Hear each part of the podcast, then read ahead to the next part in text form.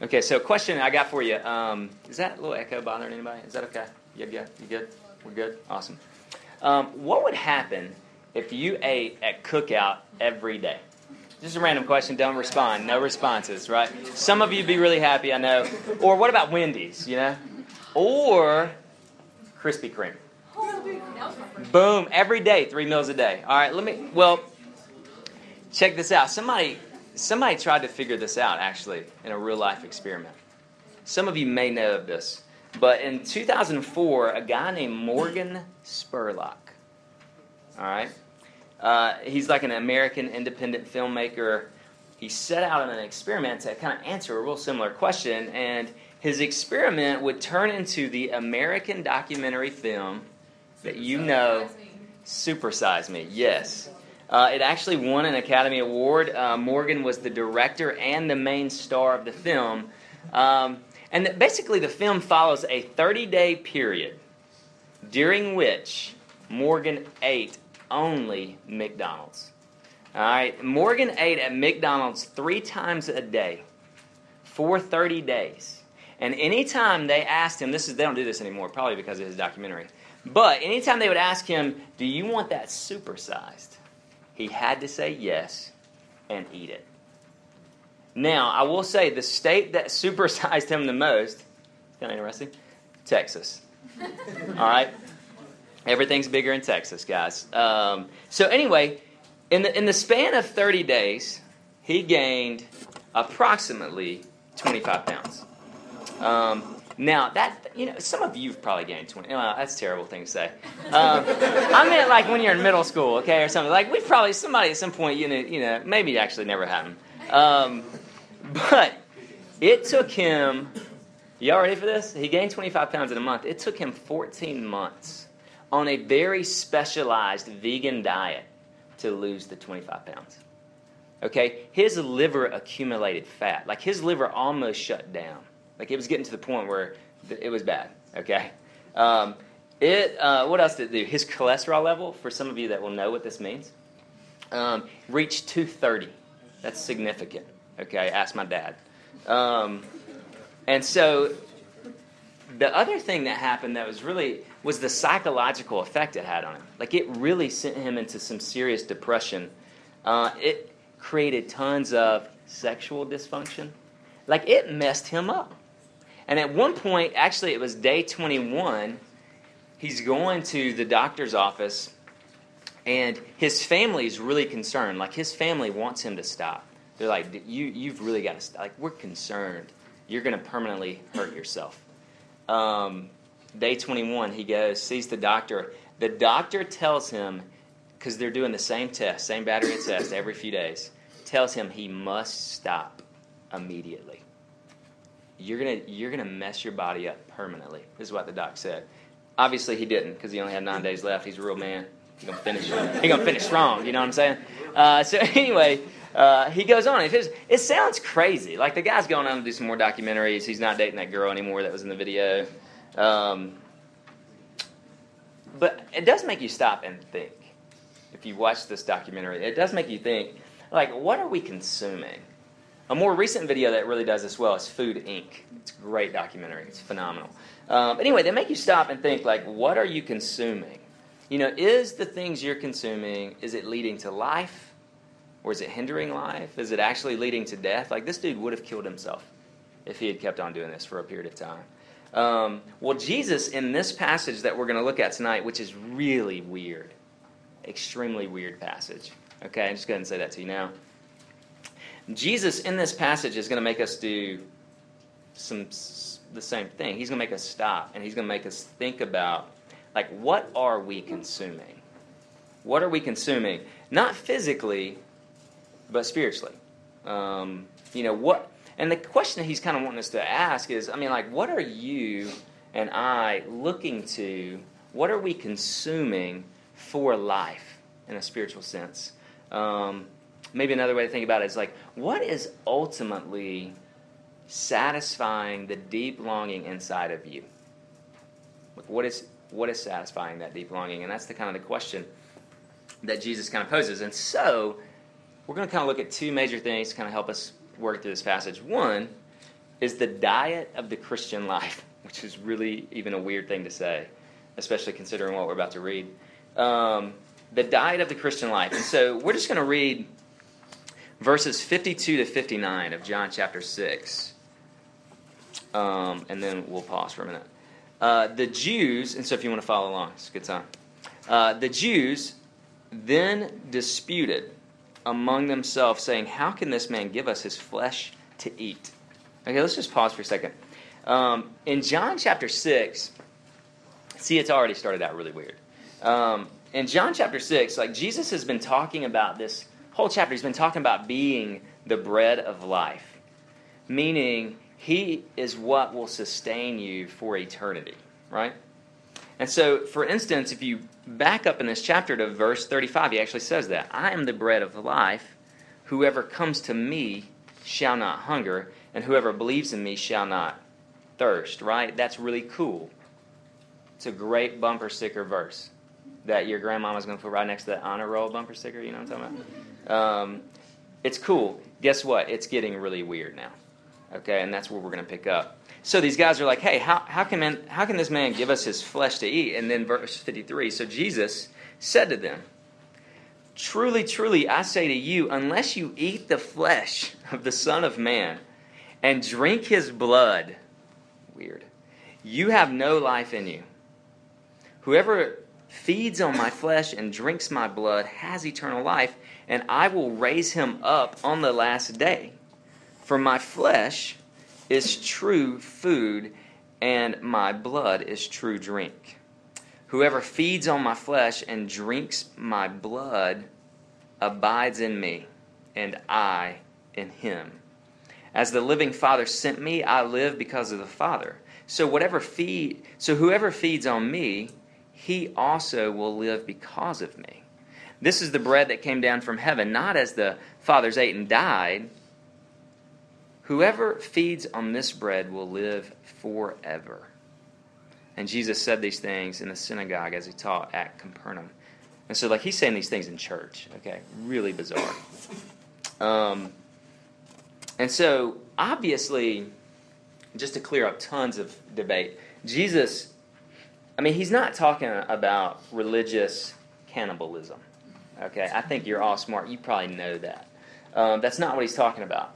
Um, but people, they didn't know how to interpret these words. Like, they didn't know how to interpret what Jesus is saying. Um, I mean, it was, and, and, not only did they not how to interpret, they were like extremely offended. Like, ext- extremely offensive way of speaking. And if they weren't offended when you get to verse 52 in that section we just read, he kind of really pushes you over the edge.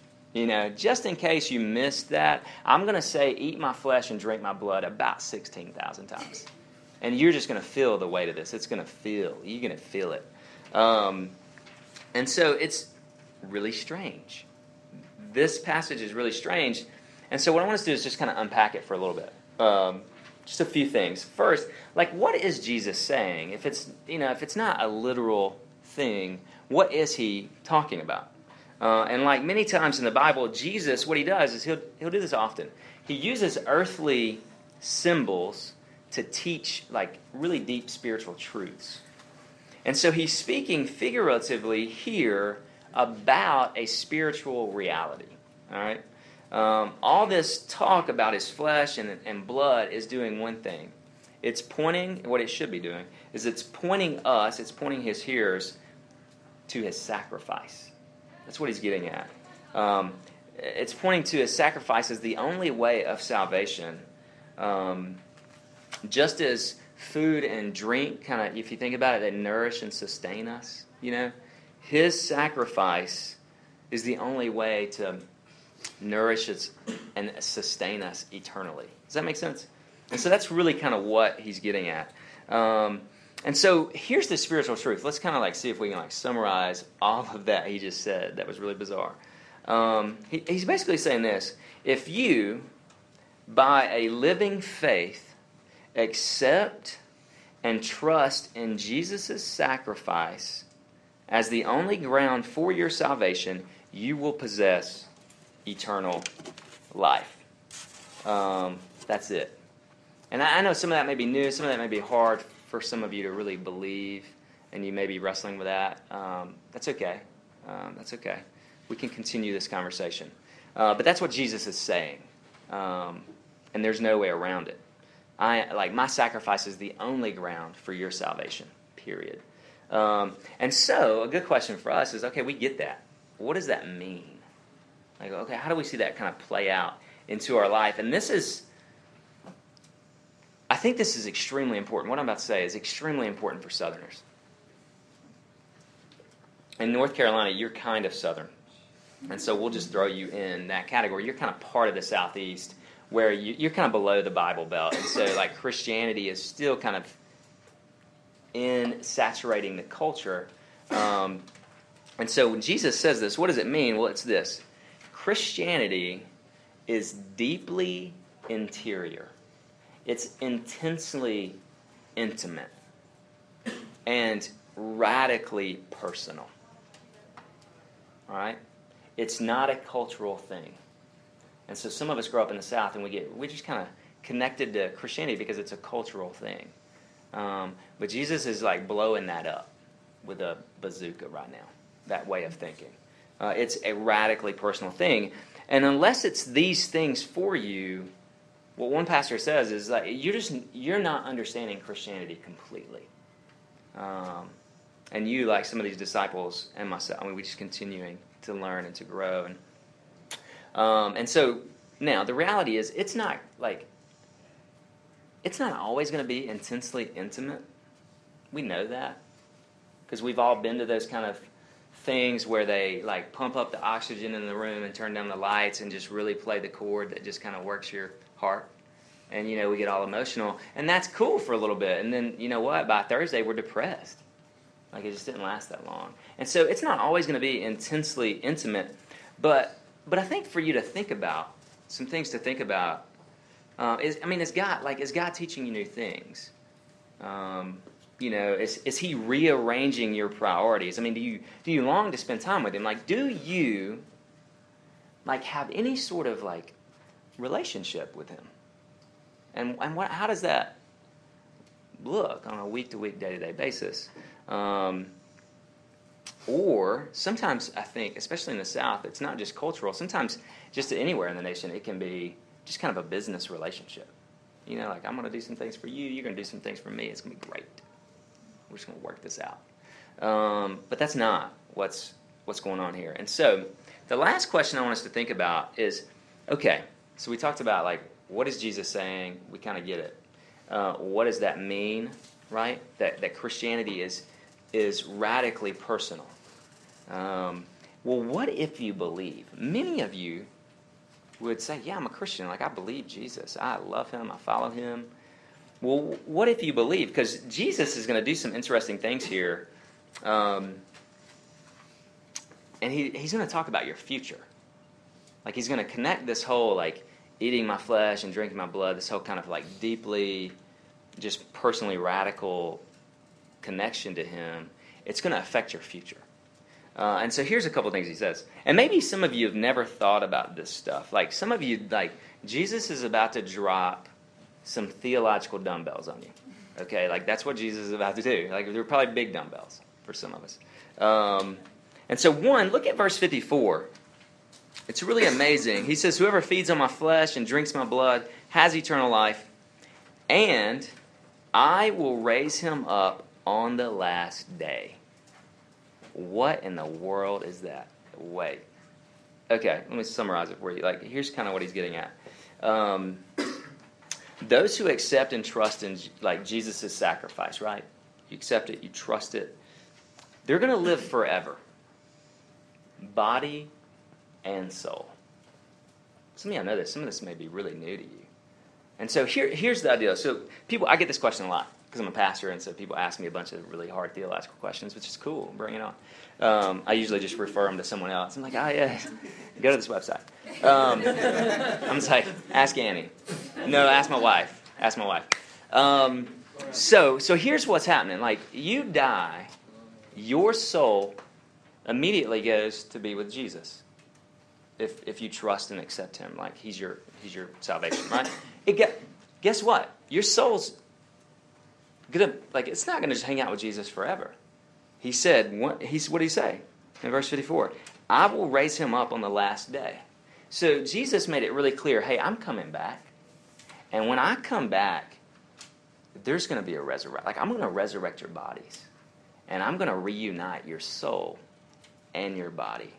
And they will be together with me forever. Whoa.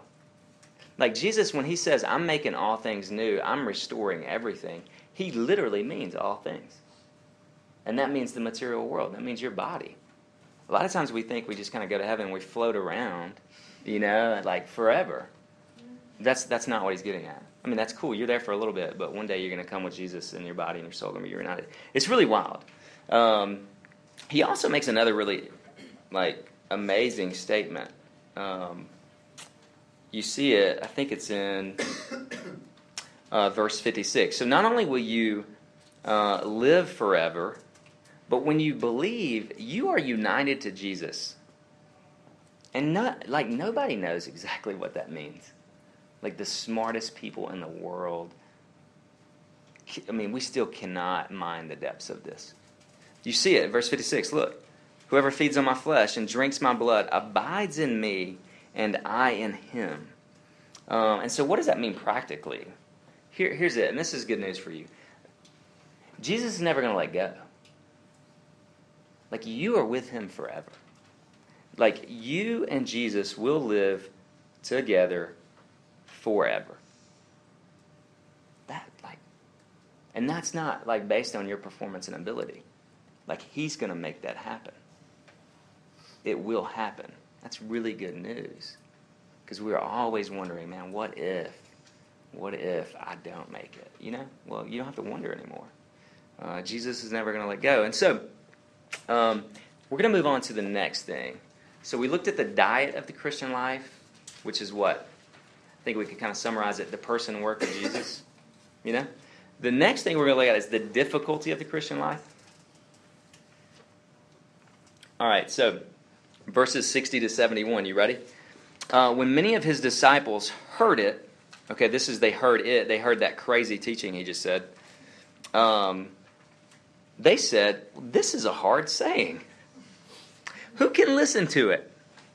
But Jesus, knowing in himself that his disciples were grumbling about this, said to them, Do you take offense at this? Then what if you were to see the Son of Man ascending to where he was before? It is the Spirit who gives life. The flesh is of no avail. The words that I have spoken to you are spirit and life. But there are some of you who do not believe. And there's this little parenthesis. For Jesus knew from the beginning who those were who did not believe and who it was who would betray him. And he said, This is why I told you, and he's told them a few times, that no one can come to me unless it is granted him by the Father. After this, many of his disciples turned back and no longer walked with him. So Jesus said to the twelve, Do you want to go away as well? Simon Peter answered him, Lord, to whom shall we go? You have the words of eternal life. And we have believed and have come to know that you are the Holy One of God. And Jesus answered them, Did I not choose you, the twelve? And yet one of you is a devil he spoke of Judas, the son of Simon Iscariot, for he, one of the twelve, was going to betray Jesus. Um, we're going to see, like, Christianity is difficult in lots of ways. It really is, if we're really honest. Uh, it's difficult for Christians, it's difficult for non Christians. Um, here we're going to see a couple ways. One, one way it's difficult is ex- like there, there's an element like ex- absolutes. There are many absolutes in Christianity. And accepting those absolutes is really hard for some people. Uh, but not only that, there's loneliness. And we're going to look at that too. Um, and so Jesus had just finished teaching about being the bread of life, right? He's literally telling people to digest his flesh and blood. It's crazy. Um, and, and basically, kind of what he's getting at is, you know, that like Christianity is about a radical personal experience. Radical personal experience uh, with Jesus. as the way, the only way to eternal life, right? And so Jesus is kind of speaking in absolutes. And what happens? The disciples have a hard time accepting it. You see it in verse 60. We just read it. They heard it and they said, Well, I mean, this is hard saying. Who can listen to it? And what they're getting at here, it's, it's first glance at that, you think it's hard to understand. And that's not what's happening here. For them, it's hard to accept. Like it's hard to believe. Um, it's hard to accept what Jesus is saying. And you see their reaction in verse 66. What do they do? After this, many of his disciples, these are disciples, folks. It's like it's, these are disciples, these are not random folks. They've been following him. Um, the disciples, what they do? They turned back and no longer walked with him. They walked away from Jesus because they could not accept these absolute statements that he's making. And he's, he's already made some, he's going to make more. Um, and so they walk away. Um, that's still happening today. Like, this is still a pretty common thing. Um, and it's really hard. And I get it. Um, Jesus makes all sorts of absolute claims, guys. Um, and he does. He makes absolute, absolute claims about your money. You know, like he gets in your life. Like it's radically personal. Uh, he makes all kinds of claims about your sexuality. Absolute truth claims. Um, about forgiveness. And we could go on and on. He had absolute statements about a ton of stuff. There is no, like, and a lot of these absolutes, they don't have a gray area. Like, they really don't. And so it's either we're going to accept and submit or we're not. We're going to rebel. That's kind of the, the decision we got to make often.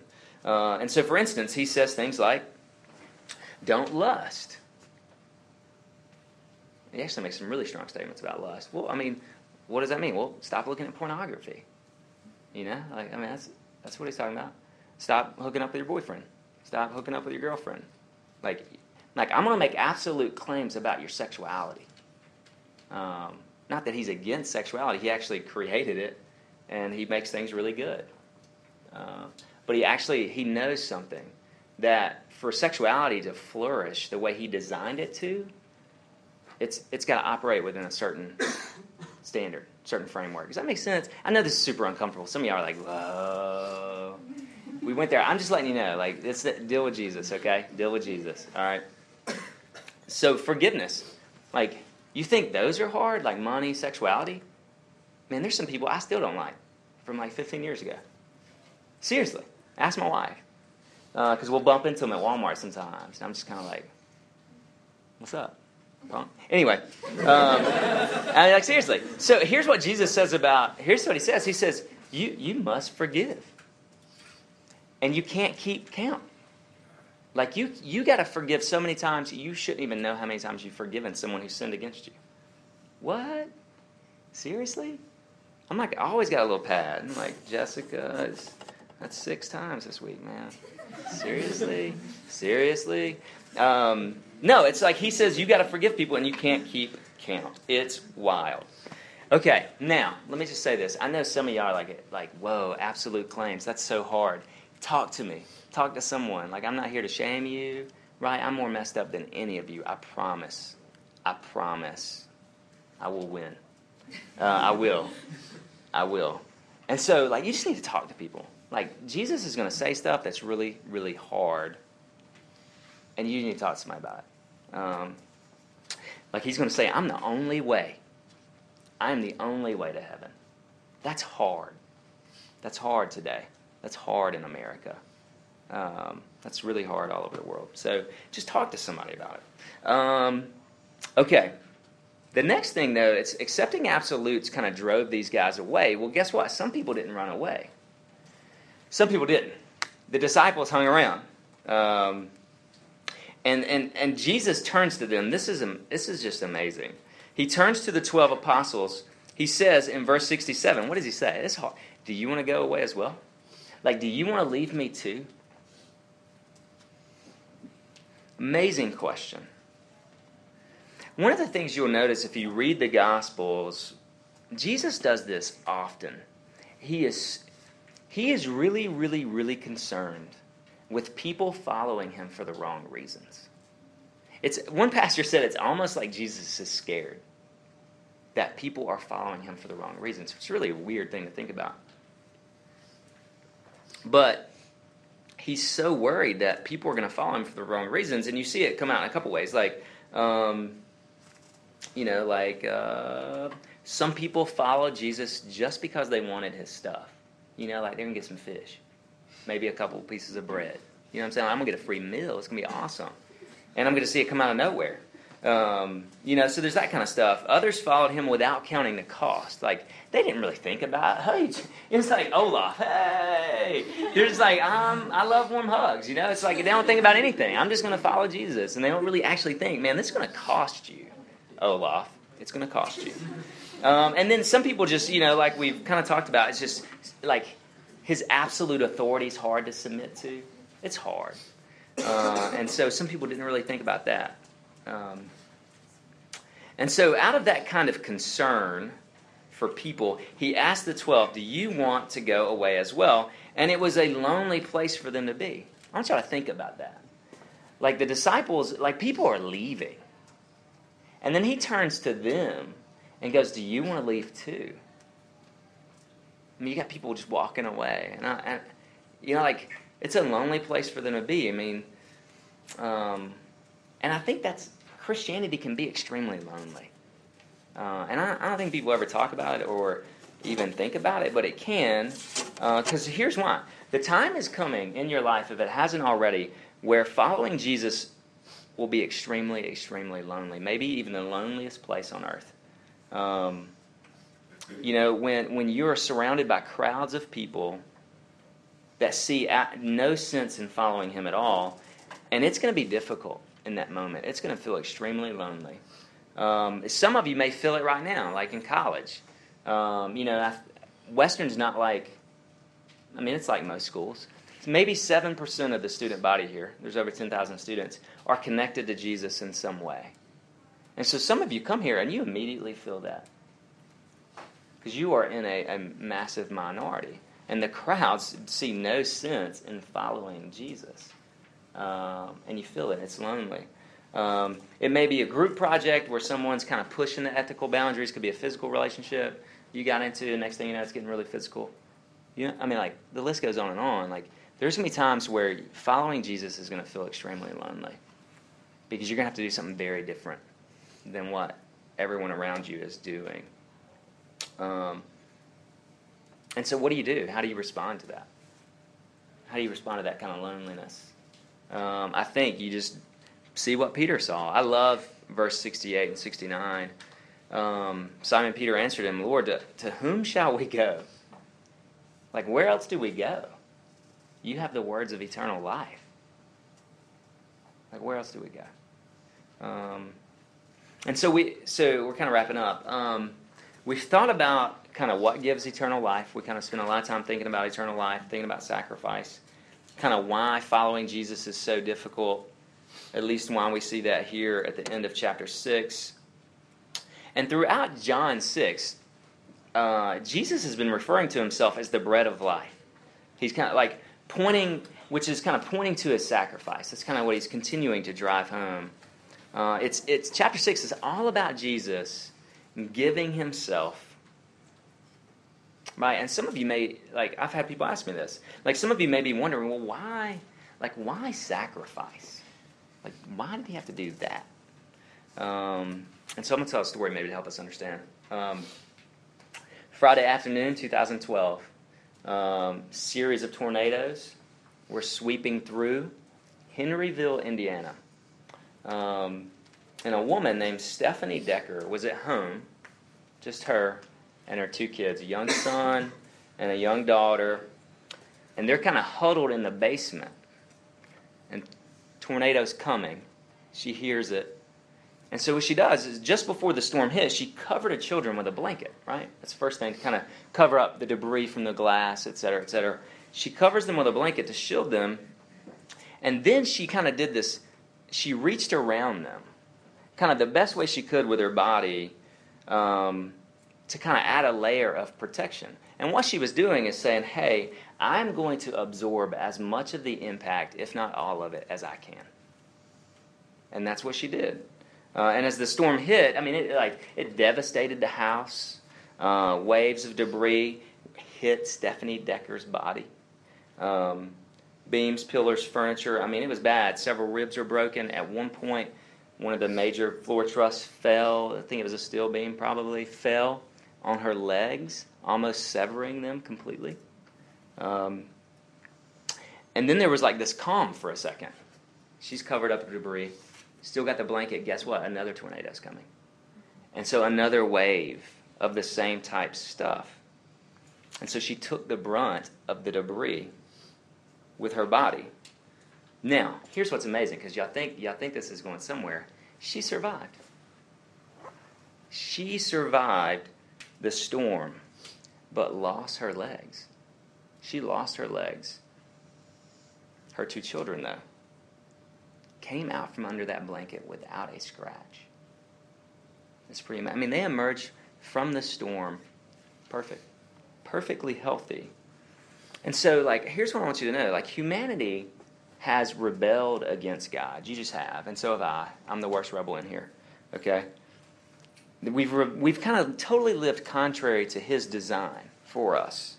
Uh, we kind of sin all the time, thought, word, and deed. We just do it subconsciously. I mean, sometimes we don't even know we're doing it. Um, and so, for, for God to be loving and just, I mean, there, there had to be some sort of punishment. There had to be. And so, here's what Jesus does He takes our place. Like this lady, just like Stephanie Decker. He absorbs the impact in our place. Jesus was broken. And that's what this whole image about the bread is. If you think about bread, it's torn, it's broken. Jesus was broken so you never have to be. That is really, really good news. Let's pray. Uh, Father in heaven, thank you for your Son who was broken in our place. Uh, we pray that you would help us see him, follow him, wrestle with his truth claims, give us faith to believe, and uh, faith to rest more completely in his work for us. We ask these things in Jesus' name. Amen.